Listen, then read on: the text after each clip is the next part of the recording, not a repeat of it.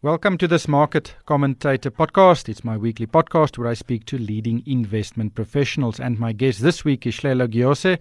He is the Chief Investment Officer of First Avenue Investments. Uh, Hlelo, welcome to the MoneyWeb studio. Earlier, I looked at a graph of the SWIX of course, the shareholder weighted all share index, um, and it is the benchmark for many unit trusts and collective investment schemes in, in, in South Africa. Year to date, it's down 13.5%, and over the past 12 months, around 11%. Uh, a dreadful performance, um, and that is in nominal terms, excluding inflation. What is your sense of this performance and where we are going? Well, if you open it up a little bit more, uh, I think there's a there's a, a disconnect in fortunes between different sectors in there. I think year to date, if you were to look at it, the resource sector is up in absolute terms. I forget what the number is, but it's in double digits. Uh, and the uh, FINDI, financials, financials and industrials, I know is down. Uh, it's down 13% or so. So when you look at uh, what the SWIX is today, it is purely because the financials and industrial sectors have been very depressed. And, and the reason why is because those are the sectors that have um, caught most of the angst related to both uh, what's been going on in South Africa in the past few years, but also emerging markets. When you look at company like, for instance, uh, Anheuser-Busch, uh, which is not in the SWIX, I know, but uh, how it's performed because of its woes in Brazil and some of its woes here. But in any case, it has South Africa being an emerging market has also suffered from from that. But commodities and resources, because they supply into the global growth environment uh, or the global a global global growth narrative uh, that's driven for the most part uh, by the United States and of course supported by China. You know that's fared a lot better. There's a disconnect, though. I mean, China has been really terrible this year, and I'm not really certain why your biggest customer, China, goes into the doldrums, and mining companies here haven't been in the doldrums. But we think that's coming. But this is not only a South African story. We are seeing a lot of pressures around the world. China is down around 24% year to date. Then the US has also seen a correction. Where do you think we are in the investment cycle? This is really late cycle. It's late, late, late, late cycle here. Um, I mean, China is already experiencing uh, convulsions, um, uh, not just from the trade war, there's of course that at all, but from its own growth model, which is debt fueled. Uh, someone used a term the other day, uh, I can't remember who, that um, uh, China has a um, um, China has a debt iceberg. So what you see on top is obviously government debt, which is uh, which has really good credit. But below that, these are guarantees to state-owned enterprises worth seven trillion dollars, um, and you know that debt is a lot bigger uh, than the creditworthiness of state-owned enterprises on their own. So they have a bunch of Eskoms going on over there and SAAs going on over there, and and some of those SOEs, if not most of them anyway, have issued bonds, uh, and those bonds their credit default swaps have gone through the roof, meaning that the insurance necessary um, to protect yourself in case of a default, that price has shot up. So no wonder the government of China is really trying to show up confidence through talking above all, but uh, promising to also bail out companies, both private, by the way, and state owned, uh, to try to help the economy um, and you know, help enterprise over in China. Is it working? Well, we don't, not yet. No, it's not working yet. It will take a little while to work. Um, some of the measures they've, you know, they've, they've announced will take a while to work. If you, if you tell someone, you know, I'll give you a tax cut, well, I'll get a tax cut at the end of the year, 12 months. But I need to be alive to get to that point of a tax cut. It may, I may have losses up until then. If you tell companies, for instance, foreign companies in the United in in China, not to leave, but to invest capex in China. Uh, not to leave because of trade wars, but to invest capex in China. Well, they think about it and say, well, you know, my capex cycle is coming up not this year, but next year. And if this trade war is protracted, do I really want to be in China or do I want to be in Vietnam? So we don't know if it's working yet. It certainly hasn't been enough time to work. What we do know is the trouble that is actually brewing in the economy now. It is terrible, terrible trouble. Um, the economy, obviously, now we saw it officially. They put out a number, of 6.5%, which is down from 6.7%. But the real economy, the real pace at which the economy is growing in China is a lot slower. Um, and I think we are, we are all going to be shocked and surprised at how much more the economy would have slowed down when they put out the next number. But we are seeing some of the best correlated economic growth in the many decades. The US will probably grow at its fastest uh, pace this year than in than many years before. Uh, Yes. But you, you seem to be quite negative that this growth can uh, stall and stall quite quickly. You know, a couple of things have happened here. I think not not many folks realize how much Donald Trump has spiked the punch bowl. When he got into office, and you know, true to his ego, he wants to be remembered as the best American president ever, or the best president in America's history. And so he's not going to have a bull market and an economic expansion crumble on him.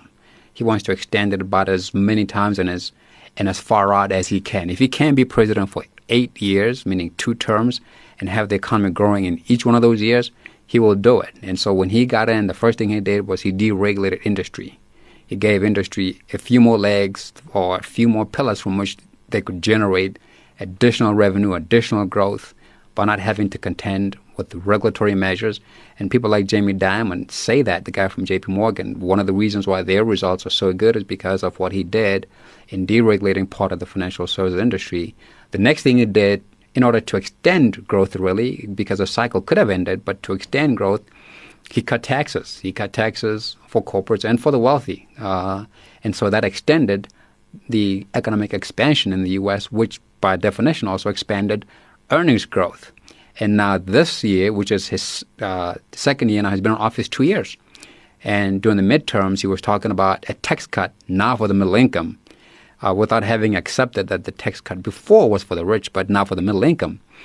And he wanted to use that to encourage middle income people that may potentially vote Democrat to stay Republican.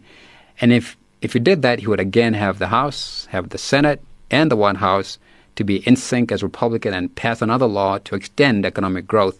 Well, that plan has has stopped, dead in its tracks, because the House is with Democrats, and they are not passing any more um, stim- stimulatory uh, packages uh, and policies that, that Trump is proposing. So what that tells you is we have had good growth in the system, which he created by extending economic expansion. We've also had inflation from that and from trade tariffs. He's loading up again in trade tariffs from 10 to 25 percent on January 1st. And yet, we don't see where the next growth trajectory is coming from policy wise. We also know monetary policy, interest rates aren't going down. So, where is growth coming from from here onwards? Where's it coming from? We might, we might be looking at peak earnings today, and we might be looking at even further rising inflation um, and slowing GDP growth. But you have unemployment in the US at all time lows. There is a big consumer drive in the US that may support the current economic growth. Uh, but do you think we can see, as many economists predict, a recession by 2020 in the US? Do you think that is a, is a possibility? I think I think it's a I mean it's a real possibility. By the way, economic growth is year on year. So if you are talking about we have unemployment at record lows this year, um, if you want to grow the economy, therefore next year, economic growth has to go from I think well unemployment, pardon me, has to go from 3.7 percent to 3.5 to 3.3 to 3.2, and you know that's what grows economic uh, grows economy alongside wages, okay, which brings inflation, which brings interest rates. It, it doesn't help that Trump is hell bent on subjugating China to becoming a number two, and they have to agree to it to become a number two country through tariffs. I mean, he's not America is not disadvantaged one bit, as you pointed out. Great employment numbers, great wealth creation on the stock market, great industry. It's not poor, but he just wants China to agree to be number two, not number one. And until China signs that agreement, as Japan did in 1990, by the way, until China signs that agreement, we're going to have a 25% tariff. So if you have 25% tariff, tell me where's growth coming from? Where's 3.3 or 3.5 unemployment? That is a drop in unemployment. Where's that going to come from? If you don't have another stimulus measure like tax cuts, so where's growth coming from? A lot of capex, uh, or a lot of a lot of the benefits, by the way, of the tax cuts, the first round, of, well, the tax cuts he put in place, have gone into share buybacks. So we've had we have great profit, profitability in the, in the United States today, which makes it which is what makes it difficult to believe there'll be a recession. But if I'm going to grow on the great profits I have this year to next year, how will that happen? Let's talk about markets. How do you Right. invest in such a market? Well, I, think, look, First Avenue's posture will always be to be conservative. And conservative does not mean that you run with 15, 20% cash. I mean, we'll, we'll never propose that. Our, pro- our proposition is very simple. At all times, seek companies that have um, as stable a growth as possible uh, if not in absolute terms, at least relative to other companies. And the reason why you have to have as stable a growth as possible is because when volatility hits, depending on when you invested, when volatility hits and share prices exhibit volatility, okay, share prices do not go below your end price. That is a point. And if they go below your end price on weak companies that you've invested in, you may not get that money back. So always protect your capital. But your biggest shareholding or your top investment in both your Sanlam Collective Investment focused fund as well as your just your uh, collective investment Right. equity fund is Naspers, Right. uh, over twenty percent. So the way to look at that, the way to look at that is take our NASPERS and add to our NASPERS other cyclical sectors like resources, um, and then add to that, it's very small, obviously, construction companies, and then add to that even smaller um, uh, property companies, and add to that even smaller furniture companies. Okay, what is our exposure to cyclicality? What is our exposure to companies with quote unquote high beta or quote unquote high volatility? It's very small. We probably have the lowest exposure, despite having NASPERS at that level. We probably have the lowest exposure to cyclical businesses in the country, on the stock market, that is. And by the way, what is the reason why we have uh, you know NASPERS at that level? NASPERS because said all said and done, this is a great quality company. We have a low end price at it. We're not about to sell this company. You know, you need to be if you're going into an environment that we're talking about, you just need to make sure that you're not going to go and sell low. Now, you will sell low because some companies will be looking at potential bankruptcy in cyclical com- in, in cyclical industries. Naspers is not in that position. So we'll hold this company right through, but we'll continue to have an advantage because relative to the market, to the index, relative to our peers, we have the least cyclical fund. I, appreciate that, but investors don't always look at it like that. Yes. You, you know, investors look at one year, three year performance levels and base investment decisions on those. How Yes. do you tie those two together? Well, in fact, that's a great point because um, there are some companies and some sectors, but I shouldn't really say sectors because that's more like a macro view. There are some companies that you have no business owning if you want to create wealth. I mean, you really don't have business any business owning a mining company if you want to create wealth on one condition that you have a three investment horizon or more, by the way. It really should be five, but you know, let's cut people some slack that some of them don't have the attention span that, that goes further than three years. If you have at least three years and more, you really do not need to own a mining company.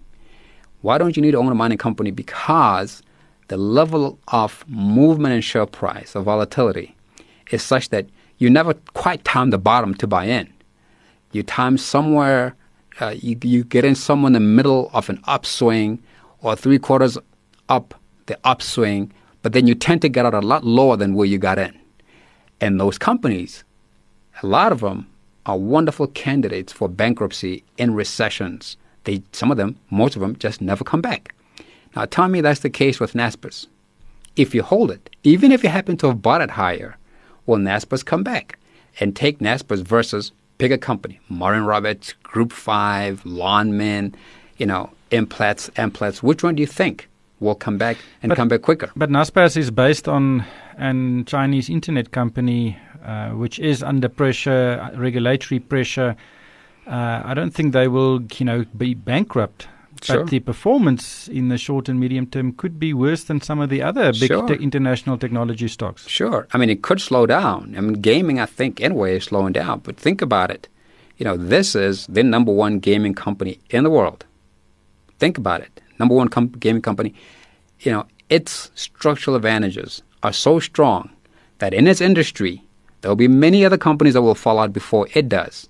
So look at it this way that you are at the safer end of of you know of a bad neighborhood, which you've just pointed out. It's, it's a bad neighborhood going on in China, right? But you know, you are the Microsoft, you are the Amazon. I mean, who's going to go down first, Kmart or Amazon? Sure. We'll have to leave it there. Thank you, Hlelo. That was Hlelo Giyose. He is the Chief Investment Officer of First Avenue Investments.